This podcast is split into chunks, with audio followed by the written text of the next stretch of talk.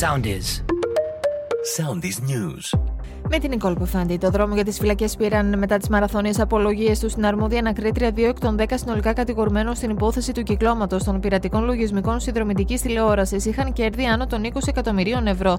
13.000 πελάτες προκάλεσαν 100 εκατομμύρια ευρώ ζημιά στις εταιρείες. Άλλοι 8 κατηγορούμενοι αφέθηκαν ελεύθεροι με περιοριστικούς όρους για τις φυσικές καταστροφές που έπληξαν τη χώρα, την απόδοση των Υπουργών, την ανάγκη να γίνουν αλλαγές λόγω της κλιματικής κρίσης, μίλησε ο Πρωθυπουργός σε συνέντευξή του στον Α. Οι πρώτες 100 μέρε μου φάνηκαν χίλιες, είπε. Καταδικάζω το χαστούκι του Μπέου. Δεν είχε τη στήριξη της Νέας Δημοκρατίας, είπε ο Πρωθυπουργός. Σε διαθεσιμότητα τέτοιο 40χρονο υπάρχει φύλακας της Διεύθυνσης Περιπολιών, ο οποίος συνελήφθη για εμπορία ανθρώπων και βιασμό κατά εξακολούθηση μιας 34χρονη γυναίκας από το Καμερούν. Τελευταία ημέρα σήμερα για την υποβολή ετοιμάτων για το στεγαστικό επίδομα φοιτητών.